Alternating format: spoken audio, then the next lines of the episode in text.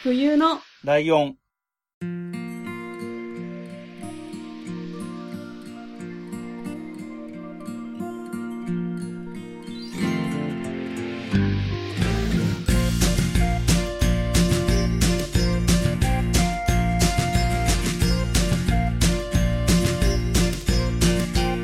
この番組は山梨県出身以外共通点のない二人がそれぞれ好きなことを話す番組です。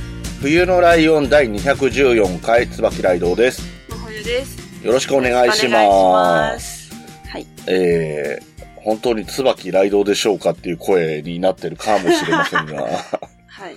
まあいろいろ事情がありましてね。まあその辺の話になるかなと思う雑談会ですね。はーい。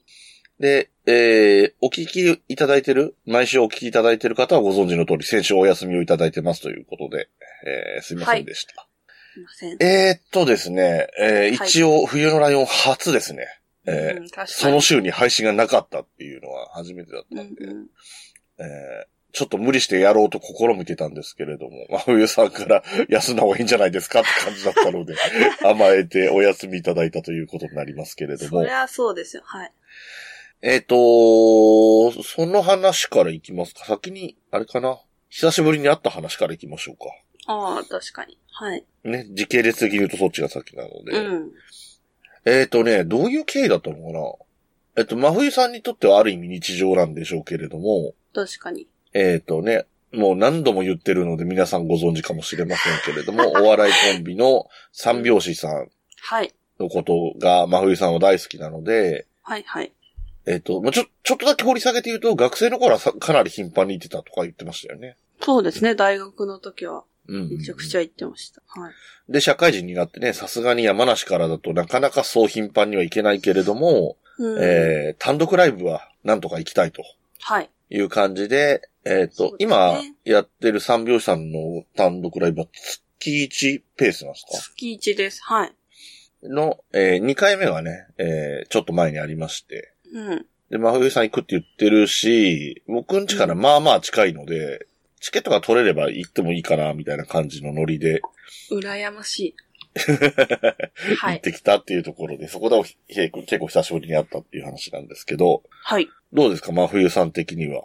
いや、めちゃくちゃ良かったです。なるほどね。も うなんかもう、まったりしてますね。あの、平和な感じがするというか、幸せな感じがするというか。はい。とっても。なんか収録時間がね、今日、ななぜか早朝じゃないですか。そうですね。朝早めの時間ですね。全然頭が働かないってことに気がつきましたね。そういうことか。なるほど。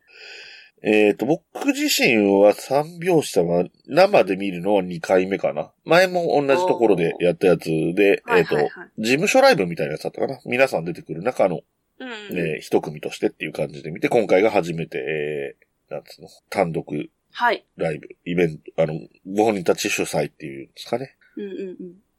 でね、僕ね、今回見て、はい。思ったのが、やっぱりこれ、このコンビって、まあボケとかね、ツッコミとかのバランスから言っても、高倉さんがまあ目立つし、存在的にも特徴的な感じもするし、はいはい。で、まあ冬さんも割とどちらかといえば話題に上げる傾向が強いので、うん。で、あのまあ冬のライオンにもゲストで来てもらったりもしたしとか、あったんですけど、改めて見て、久保さんがすげえ面白いなって思ったっていうのが。印象的でしたね。確かに。まあね、なんかちょっとトラブルもあってね、あの、ベルトを忘れるっていう、うんうん。えートラブルがあって。で、ベルト、あの、なんか今の、なんか衣装もなんかそうそう、衣装もなんか定期的に変わるんですか？何年かごととかで。その、ユニフォーム的な衣装っていうのかな？ですね。結構変わってる気がしますね。ちゃんとだから結構。単独ライブ。で、うん。お披露目です、みたいなことを結構大々的にやる気があする。あー、そういう感じなんだ。で、今の衣装は、なんかタキシード屋さん？うんうん。が作ってくれたみたいなの見ました。えでー。2種類あって、普通のうん。スーツと、うん。全く同じ色合いでベロアなんかちょっと冬っぽいやつ。うん、ああ、なるほ2ど。個あって、多分それは明日はどっちでみたいな感じでああ。合わせてるって言ってたような気がすまあデザイン的にも同じ感じのやつで、うんえっ、と、高倉さんが水色っぽい淡いブルー系の色で、えー、久保さんがピンクというかね。ピンクでしょうな。うん。っていうジャケットで、えっ、と、これもキャラ合ってていいなと思うのが、えっ、と、高倉さんは普通のネクタイで、久保さんは蝶ネクタイっていうのね。あのそれは、基本ふそうか。う んあ、そうなんだ。基本太ってる人は蝶ネクタイ似合うんですよ。あの、僕はしたことないんですけど。で、あと、太ってる人あり、あるあるなのが、えっ、と、うん普通の腰に巻くベルトじゃなくてサスペンダーっ。ていうのもあるんですけど、えっ、と、これもやっぱり、まあ、ジャケット脱がないこともあるだろうから、見えないこともあるだろうけど、やっぱり基本サスペンダーなんですかね。多分そうだと思います。うーん。結構見たことある気がすで、そのサスペンダーを忘れて、る。うんえー、緊急避難的にね、これ話して別に問題ないんですよね。あ、いいと思います。はい。あの、荷物縛る用の紐みたいなのを マネージャーさんかなんかが買ってきて、うん。で、あれまた面白かったのが、やっぱり普通、普通にか話聞いてると、うん。あの、帯みたいにループに通して腰で縛るんだろうなって思うと思うんですよ。うんうん、確かに。でも、その紐で普通にサスペンダーを作ってて、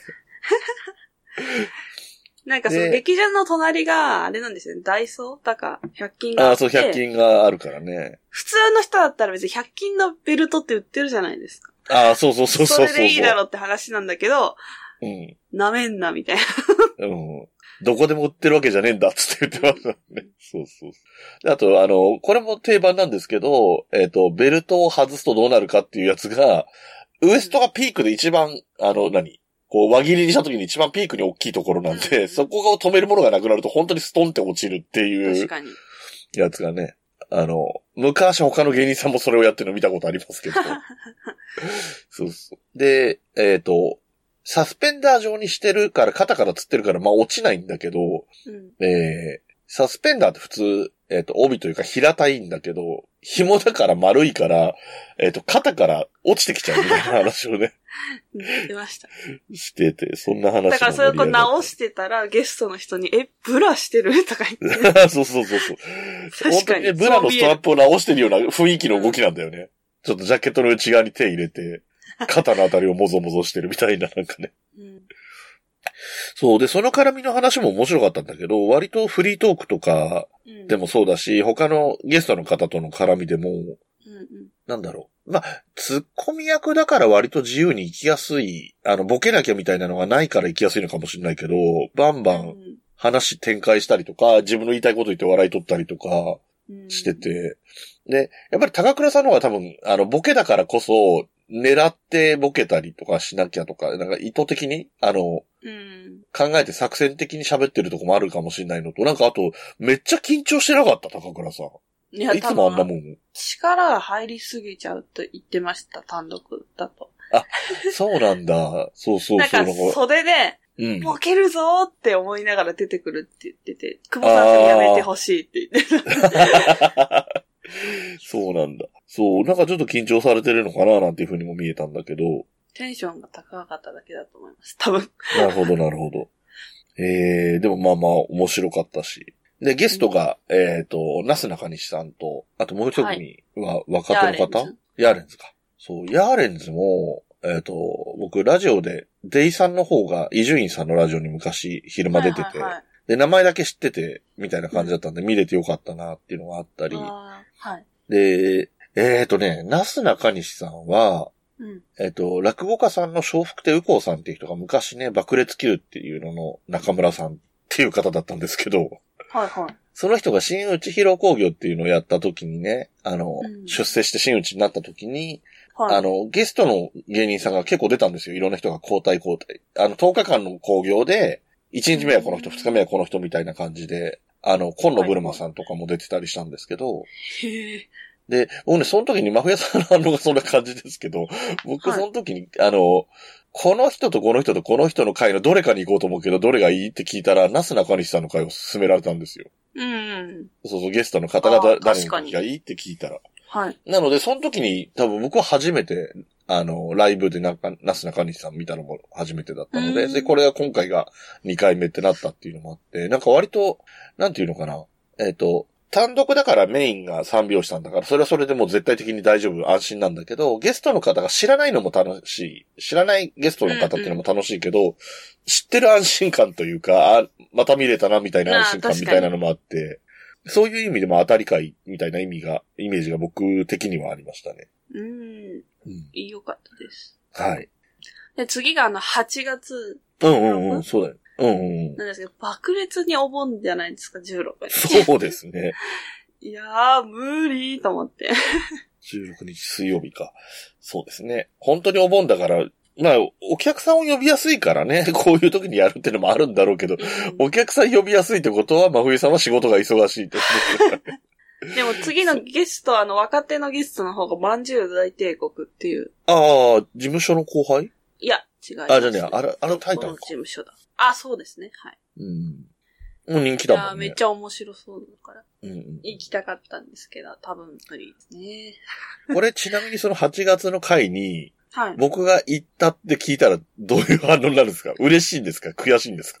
いや、嬉しいですよ。それはもちあ、ろん。嬉しいが勝つんだ。席が埋まった方が嬉しいし。あ、嬉しいなと思う。もうその、どんなだったっていうのも聞きたいし。ああ、聞けるしね。そっかそっか。真冬さんのその、なんていうのかな？あの、自分目線じゃなくて、その、推しにとってプラスになるかどうかっていう判断基準がすごいいいんだよね。私見れないのになんでライドさん言ってんですかみたいなテンションでもおかしくないとは思うんだけど、うんそんなことより客席が埋まるとかの方が嬉しいっていうのが、いや、そうですよ。本当に。うんそう思います。はい。ので、皆さんも行ってください。そうですね。まあ行きやすいっちゃ行きやすい、まさにお盆なんでね。うん。で、場所も、まあちょっと歩くけど新宿駅から歩いて行けるとこなので、うんうんうん。そうですね。まあそんなにいろんな人にとって比較的便利なとこだとは思うんですけど。はい。はい。で、ね、あの、終わった後も、に、まあ、真冬さんとも会って直接話もしたりしつつ、で、あの、まあ、僕の中ではただの立ち話だったんですけど、気づいたら出待ちっていう状態を初めて体験してまして。ああ、確かに。そうそう。で、あれもなんかね、久保さはいんとだけ、久保さんだけなんか軽く、あ、気をつけて帰ってくださいね、みたいなこと言われましたけど。別にこちらから話しかけてないけどっていう感じだったけど。うん、久保さんはバイクなんで。そう、ビッグスクーターでね。本当になんか、まあ、帰るんだから当たり前なんだけど、本当にサラリーマンとかが帰るみたいに普通にスーって帰ってきましたね。当たり前な感じで。まあでもね、ファンの方とお話もされてはいたんですけど、うん。そう。いや、でも面白かったな。なんかそう、久保さんの面白さに気づけたのが僕の中では結構収穫。だったなっていう感じでしたね。はい。で、なんか出待ちの時も、うん。なんか、やべえ、喋ることがねってまたなって。まあ、それもちろん面白かったですみたいなことは言うじゃないですか。うん。うん。あ、ありがとうございます。終わりみたいな感じに、いつもなりがちなんで。うんうん。でもその時はなんで、なんでかわかんないんですけど、その高倉さんがスニーカーだったんですよね、ち舞台に立つ時に。ああ。で、えあれ？いつも革靴なのになと思って、うんうん。あの、スニーカーにしたんですか？衣装をって言ったら、うんうん。いや、革靴壊れちゃって、とか言って。え？壊れるって何？と思って。で、今もう一個あるんですけど、荷物多いから、いっか、みたいな、みたいなこと言われて。うんええー、みたいな。私が買いたいです、と思ったけど。あ、それは静かにしそんな感じなのか。はああの、まあ、こうこんなこと俺が言うのも変だけど、俺が来てるとかって話は話題には出さなかったの、別に。あ、ああ、パニックでそんなことは全然。あ、そうなんだライドさんも来るかと思ったから。ああ、そっかそっか。僕はちょっとなんか、他の高倉さんファンの皆さんに遠慮してというか、他に話したい人がいるでしょうと思って、ちょっと譲ってたんですけど。そんな。そう、でも、なんか、面識がまああるのでね、気づいてはくれて、うん。それはもう帰り際に目があって、ちょっと、ちょっと挨拶っていうか手を挙げるぐらいの感じはあったんですけど、うわーはい。そう、そんな感じでしたね。いや、いい経験でした。まあちょっと8月が実際行けるかどうかはびわかんないんですけど、まだ。うん。また、あの、本当にね、近くだったりもするので、タイミングが、行けるタイミングがあればまた行きたいな、なんていうぜひぜひ。ことがありましたね。まあ本当に。ただ、この新しいシリーズの単独ライブとしては、今回が2回目、8月が3回目とかなんだよね。そうです、そうです。うん。だから新しい感じだから、またちょっとこれが回数重ねていくと、またね、違った感じも出るかもしれないし。うんうんうん。そういう楽しみ方もできるな、なんていうのを思ったり。そうですね。コロナ前は毎年やってたんですよね。名前変えて、毎年、一回あ、月一で。あ、なるほど。え、はい年ごとのし、ワンシーズンみたいなのがあるわけだ。あ、そうです。うん。で、コロナで止まってて、今回復活で、6、そうなんです。7とやってるはい感じか。ええあとはね、その、万丈大鉄国さんも興味あるところだけど、他のゲストの方もね、今後のまだ決まってない9月、10月とかのゲストも、どんな方が楽しみだし。そうなんですよ。うん意外と豪華なんで。まあそうね。まあね、キャリアがあるからね。確かに。うん、そうか、面白かったな。うんああ、嬉しい。はい、っていう感じの、これがあったんでね、これは話さないとと思ってた話ではあったんですけど、はい。えっと、もう一個話さざるを得なくなったことがありまして、何ですえか、ー、なぜ今頃みたいな感じもあるけど、まあでも一方で流行ってるとも聞きますけれども、今めちゃ多いですよ。まあ、多いです。ね。はい。えー、コロナにね、えー、新型コロナですかね。はい。COVID-19 ですかね。ちょっとよくわかりませんけど。えー、かかりましてですね。わあ、えっとお疲れね、様でございます。はい。疲れましたね。いろんな意味で疲れましたね。なんか、で他の人のね、症状とかのことは知らないからわかんないけど、僕自身のことで言うと、はい。朝普通に仕事、金曜日だったんで、朝起きて、うん。別になんてことなかったんですよ。ちょっと寝不足かなぐらい。あえて言えば。うーん。ぐらいなんでもなくて、仕事行って仕事してて、は午前中仕事してる間にどんどん体調悪くなってるのわかるんですよ。い。え、怖っ。で、あの、熱とか頭がクラクラするとかそういう系？はいはいはい。で、これ絶対帰った方がいいし、病院行った方がいいやつだなと思ったから、お昼休みのよりちょっと早いタイミングで、うん。お昼休み兼ねて病院行ってきますって言ったら、もう病院がまず1時間待ちなのね。うわーやっぱ流行ってるんですね。流行ってるもあったんだけど、なんかたまたまその日、その病院が、水木休みだったんだって。え？まあだから普段だったら水曜、木曜に来てる人が、金曜に来たせいもあるらしくて、ねで、混んでて1時間待ちぐらい、結果的に1時間待ちぐらいで、で、椅子に座ってんだけどさ、あの、よくありそうな、おかんがどうのこうのとか、咳がすごくてとかよりかは、どんどん眠くなってくんのよ。へえ。その待ってる椅子。しかも、あの、いっぱい待ってる人が1時間待ちとかだったから、外に置いてあった椅子に座ってたんだけど、うわ。はい外っていうか駐車場みたいなね、屋根はあるけど、一応外気の触れるとこみたいなとこにいたんだけど、で、そこで、そのまま言ってみれば外に座ってる状態で、ここで寝ちゃいそうだなって思うぐらい眠かったのよ。ええはい。で、病院、まあまあ1時間ぐらい経って病院行って、うん。で、見てもらって。で、今ほら、コロナ5類になってるから、あんまりうるさくないんだよ、病院が。もう絶対こうしてくださいとか、はい、ここは入んないでくださいとか、あんま言われなくて。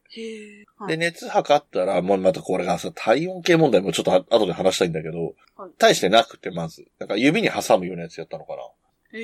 血圧かあれ。なんかわかんないけど、パッと測れるようなやつで熱測ってつ大したことなくて。はで、まあ症状が風邪っぽい症状だから、えっ、と、抗原検査しますか？みたいなうん。感じで聞かれて。で、これよく、俺も言うとても良くないんだけど、コロナってなったらめんどくさいなと思って、いいですって言ったのね。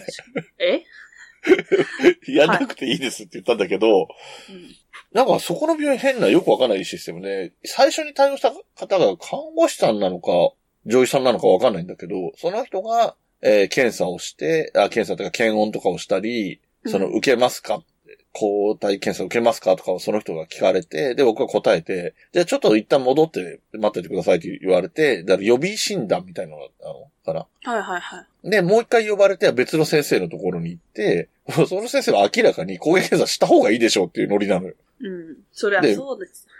で、これしない、ここでだ断固しないみたいなことになってもメリットないなと思ったから。なんで病院に来たの？じゃあっていう話になります確かに。うん。で、受けたら案の定出て、うん。で、薬買って、で、もう帰るしかないし、コロナで会社に戻るわけにもいかないから。うん。でもコロナの時、まあ、あの、流行って、もっと流行ってた時に、あの、はいはい同僚がなったこともあったから、うん。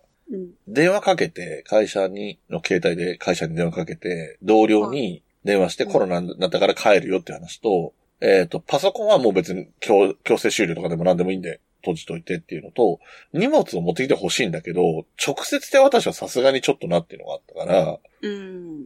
ビルの1階の、ちょっとした昔公衆電話があった場所みたいな台があるから、うん。そこに一応目視できるところにはいるけど、そこに置いてくださいって言って。闇取引みたいな。そうそう、闇取引みたいにして。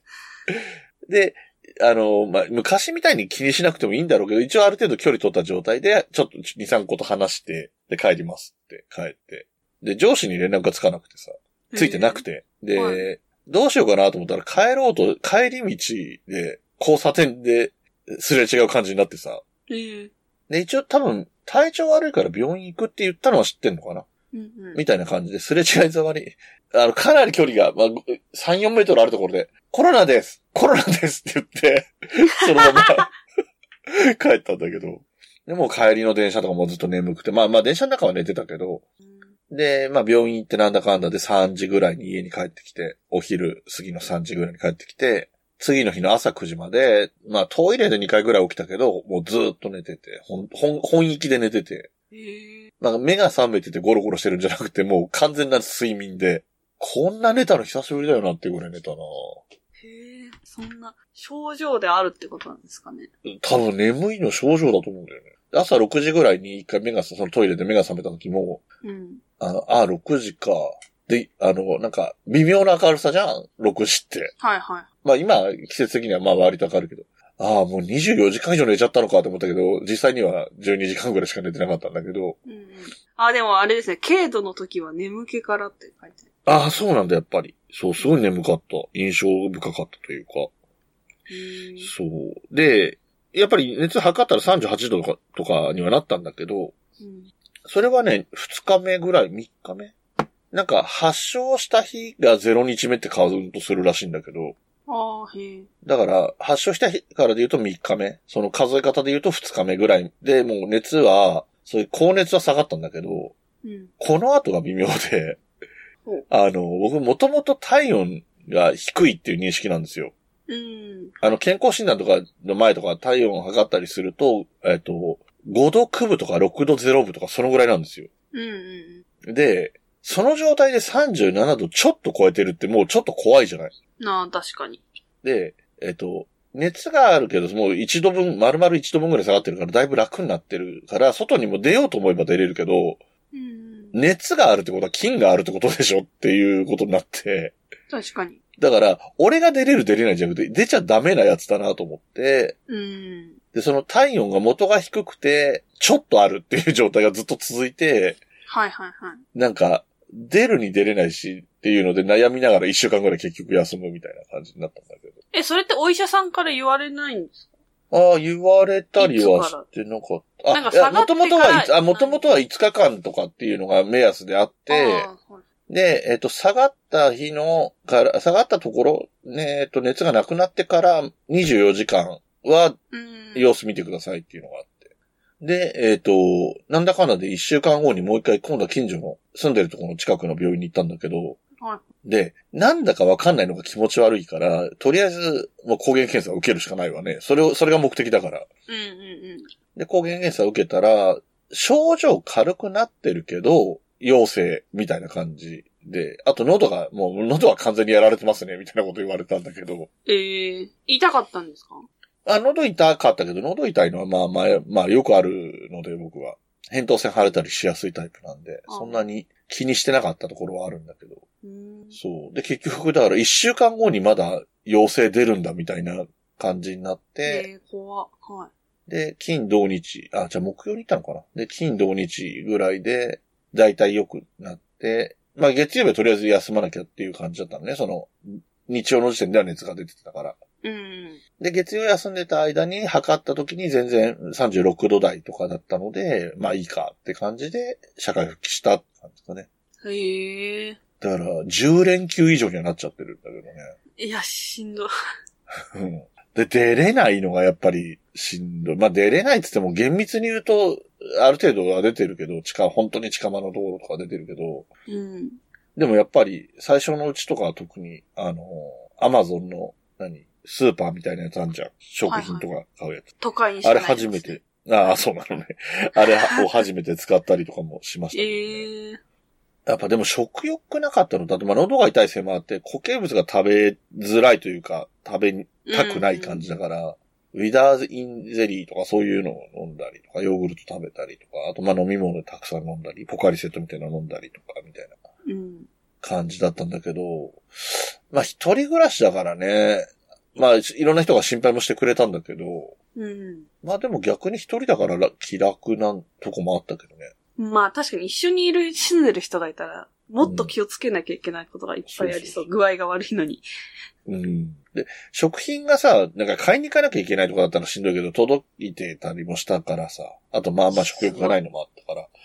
だからなんか、実際には、ほ本域で寝てるか、ダラダラゴロゴロしてるか、食べてるか飲んでるかぐらいしかないからさ。うん。で、なんか、微熱みたいな時期も長かったから、しんどいはしんどいけど、まあ別にテレビとか YouTube とか見てるぐらいには元気だから、うん。まあ出れない退屈さみたいなのが勝ってるぐらいで、そんまあなに。まあまあ本当に初日のそのすげえ眠いやつは、なんかすごかったけど、しんどかった。まあ熱も高かったからしんどかったけど、あと不安だったのは一週間後ぐらいにまだ陽性だったのは、これ大丈夫かっていう心配はに。うん。あっ。たから、そう、なんかさ、5類に下がってさ、あんまり人が死んだって話も聞かなくなってきてるからさ、うん。まあかかってもインフルエンザみたいなもんなんでしょ？みたいな気分でいたんだけど、もはいはうよくよく考えると自分50歳過ぎてるので、もうどちらかといえば老人なので、い。まあ危ないっちゃ危ないですよね。下手すれば、そそういうのがきっかけで、それこそインフルエンザとか風邪とかでも、こじらせて肺になってとかってことだってあるわけだから、うん、うん、あります。本当にね、そんな別に、なんだろう、気持ちが若いみたいなつもりはなかったけど、健康面に関してはちょっと若いつもりでいたんだなって改めて思って。年寄りパターンを想定してなかったなって思って。いやでも私も思いましたよ。なんか、その、うん聞いたときに、うん。いやでもこれって会社の人は、あ、コロナだから来ないなって思ってるわけだし、うんうんうん。で、誰も行かなかった、もし、なんかもう、倒れてたりとかしても、ああ。ここれ誰が 発見するのかなっていうの、ちょっと思いました。怖いよな、そう。ああ、でもそうだね。普通に、が無断で会社に来ないとかだったら、おかしいってなるけど、俺うんうんうん。まあ、熱があるからしょ、それは来ないよなってなるわけじゃないですか。なるねもう言ってあるからね、むしろね。うん。でもね、最後の休んだ日、月曜日、うん。なんか10日目ぐらいの日は、会社から連絡来たよ。うん。あの、状況確認みたいな意味で、別に休むなって意味じゃなくて、うん。長くなってますけどどうですかっていう確認みたいなのが来たから、まあ死んでても10日後には発見されたんだなっていう話です。でも。ね、手遅れじゃないですか、こんな。まあ手遅れだね。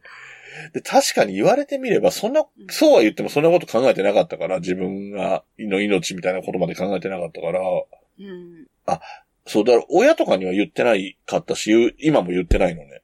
ええうん、なんか、まあ、心配させるだけになっちゃうなと思ってたから。まあ、確かに。来れないしさ。ただ、えっ、と、僕今住んでるところが、えっ、と、前の職場が管理してたりするんで、後輩とかと連絡が取れてたんで、うん。そこが一番何とかしてくれる可能性があったかな。まあまあまあまあ。元職場の後輩管理物件なので。確かに。最後になんか撃てればいいですよね、意識が途絶える前に。そうね。なんか助けてくれって打ってし、打って送信できてれば来てくれた。かもしれない。そうそう。で、いざとなればその管理会社の人たちが知り合いだから、鍵とかも開けられるから、いや、怖っ。うん、でもまあそうね。なんかね、でもね、この、この深さで心配してくれる真冬さんぐらいなんだよ。あの、昔さ、1年目とかにさ、普通に俺が寝落ちしてて収録来なかったみたいなとかあったじゃないですかうん。で、そういう時も、なんか、何寝てんだよよりも、大丈夫か心配だったみたいなこと言ってくれてたんだけど、なんか自分がお気楽すぎて、だから今回のコロナも、まあその、2回目の陽性反応はちょっとびっくりしたけど、なんか、死ぬ、将来、なんか悪くすれば死ぬかもな、みたいなことに対する危機感が全然ないのよ、性格的に。心配しないっていうか。羨ましい。ほんと全然、まあ、まあそりゃ悲しんでくれる人もいるだろうとは思うけど、その、まあ家族がいない、うんあ家族って親はいるけど、うん妻や子供がいるわけじゃないとかっていうところもあるから、結構きそういう意味でも気楽だったりするし。うん。まあ、悲しむ人はいても迷惑かかる人はいないかな、みたいな気分でいるの、生きてるので。うん、なるほど。そう、そんそんな感じなんでね、今回も割と気楽に構えてあの、すげえ YouTube いっぱい見たりとかしてましたよ。まあまあ、そういう時間ができてよかったっちゃよかったですね。そう。あの、暇すぎてネットの漫画のアプリを昔ダウンロードしてあったやつをもう一回再ダウンロードみたいのして、インストールみたいのして、えっ、とね、なんつったっけな。なネットでしか、あの、漫画の雑誌には載ってないネット版だけのやつで、サンデー、はいはい少年サンデー系かな？で、えっ、と、圧勝っていうタイトルの漫画があるんだけど、サスペンスで。面白くて一気読みしましたね。ええなんか割と次々人が死んでいく話で、大学生の話なんだけど、ー。な自分が死にそうな時に何を言ってるって話です そういうことです。けど、うん。でも面白かったです。あ、まあそっか。まあでもそう、死に方とかも独特だったけど、うん。とか、溜まってた大河ドラマ録画したやつ見たりとか。うん。まあまあ。まあでも逆に言うとそういうのがいろいろあるのはありがたいよね、今の時代はね。昔は、まあ確かに。俺が小学生ぐらいだと、ビデオもあるかないかぐらいだったから、もうやってるテレビ見るぐらいしかないからさ。で、さすがに本を読む体力がないと思うんだよね。なんか脳が疲れちゃうっていうか。うんまあまあ、あと子供の頃は漫画いっぱいあったから、まあ漫画読み返してたのかもしれないけど。いやーでも大変でした。で、えっ、と、今、声が変なのは、なんでかわかんないです。え？もしかしたら、改めて夏風邪ひいてるのかなって思いながらっていう感じと、うんあとね、ずっと薬、その喉の炎症を抑える薬とかを、その後も飲み続けてるのがうんあるので、なんかそういうのがいい、いいのか悪いのかわかんないんだけど、うん。うん。なるほど。っていう感じですね。まあまあ、でも元気ですよってことですわ。それならよかったですけど。うん。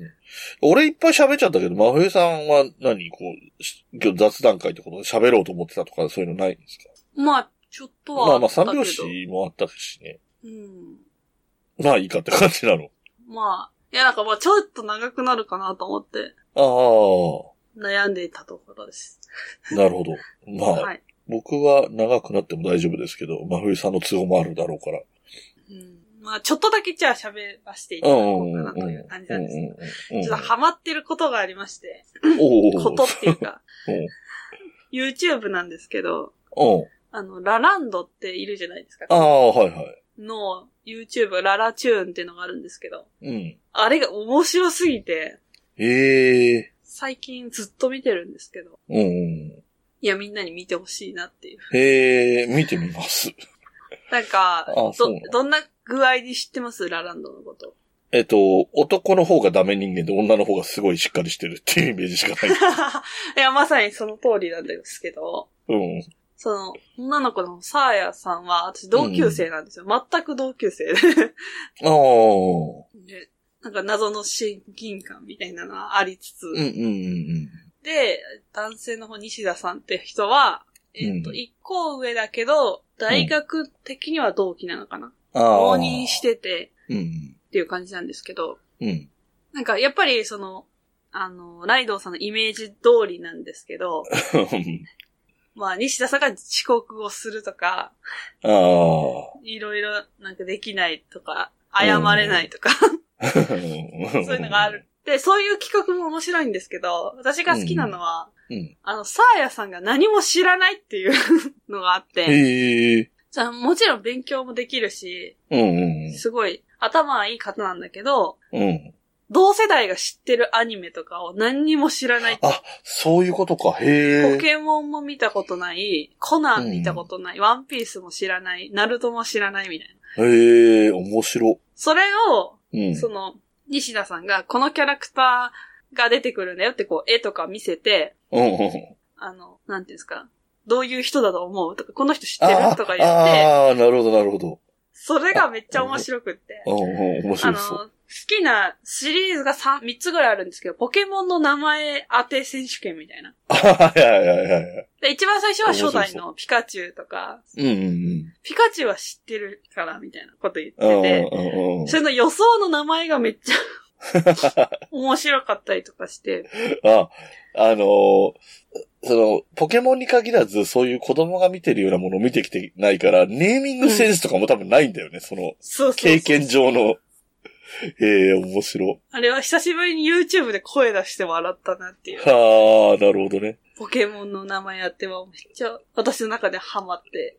おあとあれですね、ワンピースのうん。悪魔の実うんをの画像だけ見て、どういう名前でどういう役割かみたいなの当てるああ、うんうんうん。のとか、おもろかああ、ったな。おわなんかちょっと言いたいこと分かったな。その、なんだろう。そのコナンとか、ワンピースとか、ポケモンとかを全部見てきてる人って、仮にじゃあワンピースならワンピースだけ見てなくても、うん。センスが分かるんだよね。その、悪魔の見てこういうノリのものだよねとか、うんうんうんこういうネーミングだよねとか、こういう能力とかありそう、いや、あるあるだよねとかっていうのがあると思うんだけど、もともと全部ないから想像がつかないんだよね、彼女からしたら。多分そうだと思います。私もえー普通に見たことはないけど、でも周りの人がみんな言ってるから、じゃあ芸人のネタでもよくあるから、うん聞いたことあるなとかまあ。うんでもさあやさんそれブチギレてて、芸人も当たり前のように、たなんか、例えで出してんじゃねえよとか言って、ああ。常識だと思うのよ。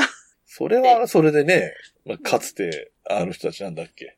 名前忘れちゃった。あの、ドラゴンボールネタについてなんか言う、言及してた人いたよね。まあまあ、昔からあるんだけどね、そういうのはね。であとーでも、うん面白そう。はい。私がなんでまず見たかっていうのがあって、うんうんうんうん。なんか誰か YouTuber か誰かが言ってて、そのお母さん必須公文っていうのが、ラランドのその、持ちネタみたいなのであって、うんうんうん。その動画からまずみんな見てほしいんですけど、おー。お母さんってヒステリーになることあるよねっていう話題から。なんだろうなるほど。お母さんが、じゃあもういなくなっちゃえばいいんだ、みたいなことすぐ言うよね、みたいな。ああ、なそるほど。こまで言ってないのに、うんうんうん。極論を言ってくる感じね。うんうん。そのサーヤさんってすごいひどい猫アレルギーらしいんですけど、うんうん。実家に猫を飼い始めたらしくって、お母さんが。うん。で、だから帰る時だけ違う部屋にこう、やっといてくれないかみたいなことを言ったら、うん。なんか、じゃあこの猫をすごい虐待とかするひどい人に預ければいいってこと？っていう。ことを言われたみたいうんこのこっちが提案してくる数倍悪いことを言ってきて、いや、そ、そういうことじゃなくて、そうじゃないよって言われ待ちしてるみたいな。ああ、そういうことか、うんそうか、そうか。そうじゃないよっていうのの言われ待ちなんだ、そもそも。そう、お母なさん、るほどね。なんかもう、死ねばいいんでしょって言って、うんそうじゃないよって言われ待ちみたいな のがあるよねっていう、その、あその動画、ねお。母さん必須公文っていう動画は、うんそのちょっとコントっぽい授業で、さあやさんが先生で、西田さんが生徒みたいな感じで、うん。教えるってやつなんですけど。公式でラジオが結構何個か上がってて、うん。ラジオのコーナーだったんですよ。でリスナーが実際お母さんに言われたヒステリーなことみたいな。はははは。それでなんか、さあやさんが、なんか、子供が思春期の時って、うんうん。どのお母さんもみんなそうなるよね、みたいな。誰か研究したらなんか結果が得られるんじゃないとか言ってて、確かにそうかもと思って。で、結構周りの人に聞いたんですよ。う んうん。この動画見せて、うん。当てはまるって言ったら、確かに今はないけど、中学生、高校生の時あったかもってうん言っ。てて、うちも確かにみたいな。うん。だって、みんなそういう成分が脳からなんか出んのかなって 話がめっちゃ面白い。いやーいや、なんか確かに全体的に面白そう。これあれだな、コロナ中に聞きたかったな。多分ずっと見てたんだろうな、コロナで寝てる時に聞いてた。確かに確かに。へえそうなんか西田さんってめちゃくちゃ内弁慶って自分で言ってて、ー。うんうんサーヤさんと二人っきりの時めっちゃ面白いんですよ。で、テレビに出ると緊張しすぎて何もやれないみたいな。ああ、なるほどね。僕ね、だから、サマーズの YouTube 好きで見てるので、それにゲストで出てたのかな。あー出てましたね。うんうん。なるほどね。だからそう、ああいうところは本当に、サーヤさんがしっかりしてるのがよくわかるし、うんうん。西田さんは、だからそう、なんか、ダメなやつっていうか、ポンコツになっちゃってんだよね。多分そういう意味で言うと、その内弁慶さが出て。いや、本当はその二人、YouTube とかラジオだと本当にめっちゃ面白いんですよ。ツッコミのうん。ワードが、うん。こう独特っていうか、すごい面白いんですけど。なかなか発揮されないらしく。なるほど。なんか、あれなんだよな。なんか、まはゆさんとなんかそのお笑いの、うん。あの、俺も詳しいわけじゃないけど、テクニック的な話、この人がどうとかっていうよりも、こういう組み立ての話が好きとか、漫才とコントだと漫才が好きなのはなんでとか、そういう話とかをしてみたいなって今話聞いてて思いました。この間の三拍子のライブ行った影響もあるんだろうけど。確かに。いや、ぜひぜひ、そんなん、なんぼでも。そうそうそう。なんか、そこもわかんなかったんだよね。その、真冬さんがもっと、あの、感性で見てる人なのか、ロジックで見てる人なのかとかもわかんないから、ああ。感性派の人って論理とか持ち出されると嫌がったりするじゃん。うんうん。見て面白いと思えばそれでいいじゃんみたいな人に、この振りが効いてるからみたいなこと言うとうるさいみたいになる人もいるなと思うから、どっちなんだろうと思ったんだけど、そういう話も楽しめるんだったら、まあ、機会を見て話してみたいですね。ぜひいや、私最近、その、ラランド見ててめっちゃ思うんですけど、うん。あの、タイマン森本っていう YouTube がま、別であって、うんうん。あの、トンツカタンの森本さんっていうすごい突っ込む人がいるんですけど、うんうん。それの企画で、あの、森本が100個突っ込むまで部屋から出られないっていうのがあったんですよ。はいはいはい。だから、その、ゲストの人が本当にずっとボケまくってて、うん。ただひたすらそれを突っ込むっていうのがあって、それのサーヤさんの回を見たんですけど、うんうん。もうなんか、ボケが突拍子もないっていうか、っはいはいはい。ていう感じだったから、今これ高倉さんで見てえな、みたいな。三拍子とラランドで両方出てる時ないかなと思って。あの、うん高倉さんって多分、なんて言うんだろう、若い女の子がそんな多分得意じゃない感じがするんですよ。なるほど。だから、サーヤさんがはちゃめちゃやって、タジタジになってる高倉さん見てえなって。ツイッターにもつぶやいたんですけど。私、今のところに夢ができました。それを見たい。うんうん。なるほどな。はい。えっ、と、いい時間になってきてるんですけど、はい。あのね、僕コロナになったじゃないですか。はあ。で、えっ、と、僕が別口でやってるお後がよろしいよでっていうポッドキャストも二人でやってるんですけど、萩原さんっていう男の人とやってるんだけど、萩原さんがね、コロナにかかりまして、おええそう、ちょうど入れ替わりみたいな感じで、で収録がね、飛んでるんですよ。うん。僕が飛ばしたのがあって、こん本当は今日収録だったんだけど、それもできるかわかんない状態になっちゃってて、うん。うん、どうなるんだろうって。あの、今日起きて体調次第で遠隔で撮れれば撮るし、無理だったらなんか考えましょうみたいな話になってる状態のまま、この後どうなるんだろうって思いながら今、冬のライオンの収録をしてるっていうええ感じです。本当にね、流行ってるみたいなんでね。なんかうちの会社も結構いるらしいし、うん。なんか、きいつ、数日前に、大場さんって前ゲストで出てもらった。MCU の話した大場さんがツイキャスやってるところに行ったら、コメントしてる人がコロナですってもういきなり書いてて、ええいや思わず僕もコロナでした、もう治りかけですみたいなの書いたんだけど、うん。そんな確率で当たるんだぐらい出てるよね。確かに。ええまあ、マスクしてない人も増えてるからね。うん。うん。いやー、まだ私一回もなったことないんですよ。っていうか、周りの人の、周りって本当に家族とか、うん。困るとかも一回もなってなくて、うんめちゃくちゃ怯えてんですけど。そうだね。そういう意味で言うと経験的に言えることは何にもないな。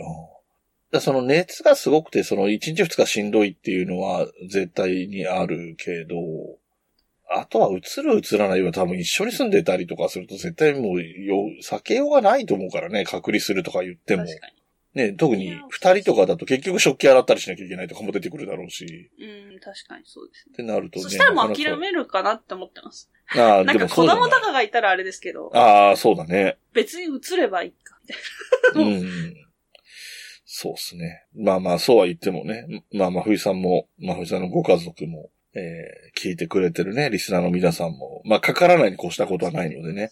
うん。まあ、あんまり神経質になるのも違うかなと思うけど、まあまあ、無理のない範囲で予防していただければいいかななんて思いましたっていうのが、今回かな。私3年前、コロナの前の年にインフルになって、大人になって初めて、うん。お本ー。当に死ぬかと思ったんですよ。なんか、会社が嫌すぎて、うんやったとか思ってたけど、うん。インフルの方が100倍辛いじゃんかと思って。あ会社はわかる8時間で終わるのに、こいつ全然終わんないみたいー。うん。って思った記憶があるんで、ちょっと恐ろしいですね。うん皆さんね、それぞれにご自愛くださいということで。はい。気をつけてください。はい。えっ、と、一周お休みいただいたんで、全体的に後ろにスライドする感じになりますが、基本的なパターンは変わらないので、はーい。えっ、と、来週がライドのターンになりますよっていうことも合わせてお知らせしておきます。はい。じゃあ、えー、今回も終わりにしていきますけどいいですね。はい。じゃあ、えっと、告知だけさせてくださ。はいいすいはい。はい。えっと、もう始まってるんですけど、うん。明けのサンフラワーフェスっていうものに出てまして、うん。えっと、風林堂として天然氷のかき氷をうん。出しているんですけど、それが8月20日までうん。毎日やってますんで、ひまわりがのって、どの辺だっけ？北斗市です。うんうん。めちゃくちゃ、えっ、と、長野方というか、そうですね。甲府より向こう側ですね。東京から行くとね。まあうん東京から来たら結構遠いかもしれないんですけど、まあでも県外の人めちゃくちゃいるんで、まあよかったら来てあ、まあまあ、車、車で行った方がいいのか。えっ、と、そうですね。まあもしかしたらバスとか出てるのかなっうんうん。ていう感じですけど、ひまわりがいっぱいあるのね。ツイッターで写真上げてくれてたかな。はい。うなん、か、あまり私はひまわりを見てないけど、なんかすごいいっぱい咲いてるらしいです。で、あの、近くにハイジの村っていうのがあったりして、そそれの目の前ななんですけど、うんうん。まあそっちもそっちでお花がすごい綺麗だったり、うんうん。ハイジになれた気分になったり する施設が、まあ横にあるって感じなんで、うんうん。ぜひ来てみてください。はい。よろしくお願いします。お願いします。はい。で、えっ、と、冬のライオン的にはお便り募集してますので、こちらは、えっ、と、冬のライオンのホームページからね、えーはいリンクを辿っていただければと思います。はい。えっ、と、もろもろやっております。YouTube もね、やってますし、えー、すずりでグッズ売ってたり、LINE のスタンプがあったり、えー、ぐらいか。はい。まあ、あとツイッターとかね、あるんですけれども、全部、ひらがなで冬の、カタカナでライオンで検索していただくと、はい。えーっと、かなりちゃんと上の方で出ると思います。何を探しても。うん。あの、漢字の冬になって、冬のライオンですかって聞かれますけどね。検索すると。まあ、ひらがなの。私うん。うん冬来ひらがな4文字で Google 検索しても出ますよ。一番上に。あ、本当？へえ。じゃあ、それが簡単かもしれないですね。うん。うんうん。X が出てきましたよ、私たちの。え？X って書いてあるんですもん。あ、ツイッターのやつね。ツイッター改め。はい。X ね。なるほど、なるほど。あ、そうそう。ツイッターアカウントは4周年迎えましたね、そういえば。おー本当だ。冬来で検索するとめっちゃ出てくるな。そうですそよ。う そうなんだ。もう番組名冬来にしてもいいぐらいだな、こまあ多分、冬来カフェっていうのが結構出てきて。れ。まあ、そうだね。ああ、まあ、なん、何の画像だろうと思ったら、真冬さんのツイッターだった。え、画像が検索みたいな。あいや、普通に、えっ、と、スマホでやって、ところどころ画像が入ってきてるところで、あ画像が目に留まったから押しただけなんですけど。あ。お意外と出てきますね。すごい。うんあ、そういう意味で言うと僕は画像をほとんど冬来が絡んでる形ではやってないので、うん。まあ、真冬さんがいっぱい出てくる。はい。はい。ということで、えっ、と、ね、冬来でも検索するとすぐ見つかるということも分かりましたので、ぜひよろしくお願いします。はい。はい。この番組の楽曲提供はカメレオンスタジオ。はい。エンディング曲はハルさんでハッピーターン。はい。それではまた次回、ごきげんよう。また来週。部屋に人と猫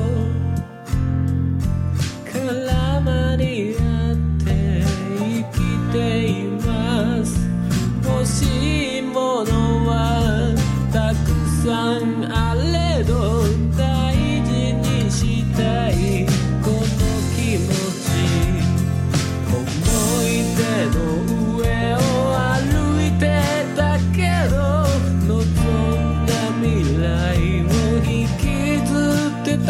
ど